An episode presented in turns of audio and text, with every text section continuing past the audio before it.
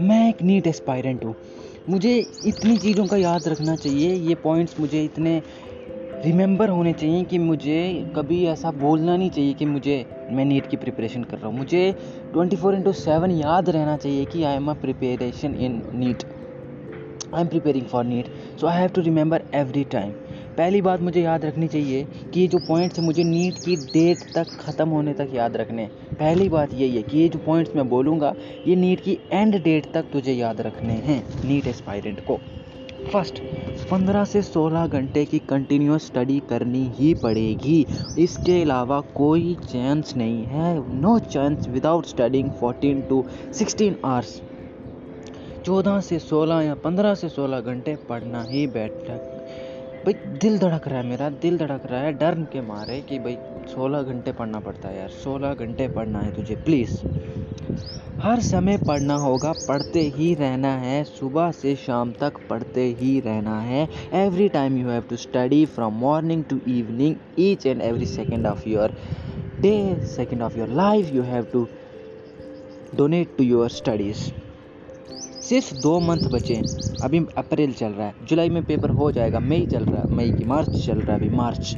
और अभी मई में पेपर हो जाएगा, ठीक है? और नीट के लिए ट्वेल्थ कब पढ़नी है यार? कब पढ़नी है? बता ना तो ट्वेल्थ कब पढ़नी है? इलेवंथ पे अभी अटका है तो ट्वेल्थ कब पढ़ेगा?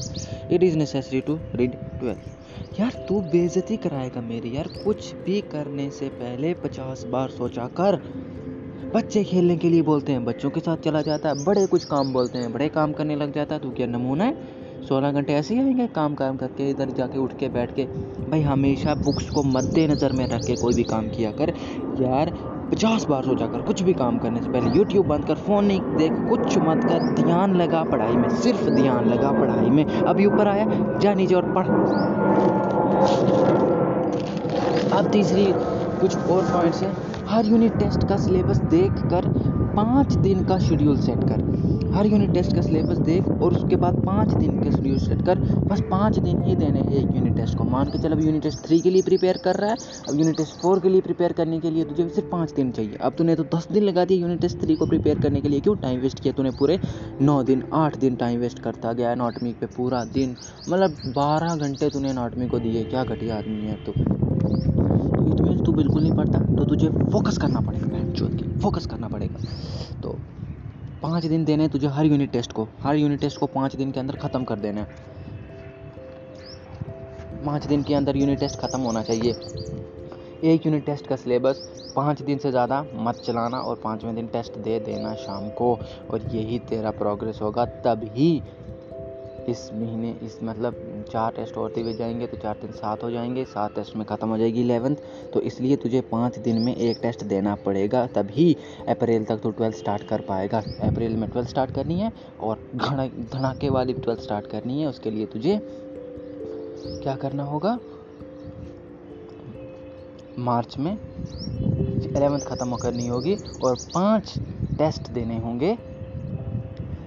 पाँच टेस्ट देने होंगे टोटल इस मतलब पाँच दिन में एक टेस्ट के लिए प्रिपेयर करना है। पाँच दिन में एक टेस्ट के लिए प्रिपेयर करना है। बस अप्रैल और मई बचा है। कुछ कर, साले कुछ कर, सब खत्म हो जाएगा। साले कुछ तो कर, सब खत्म हो जाएगा। यार प्रॉपर है तू। लोगों को क्या मुँह दिखाएगा?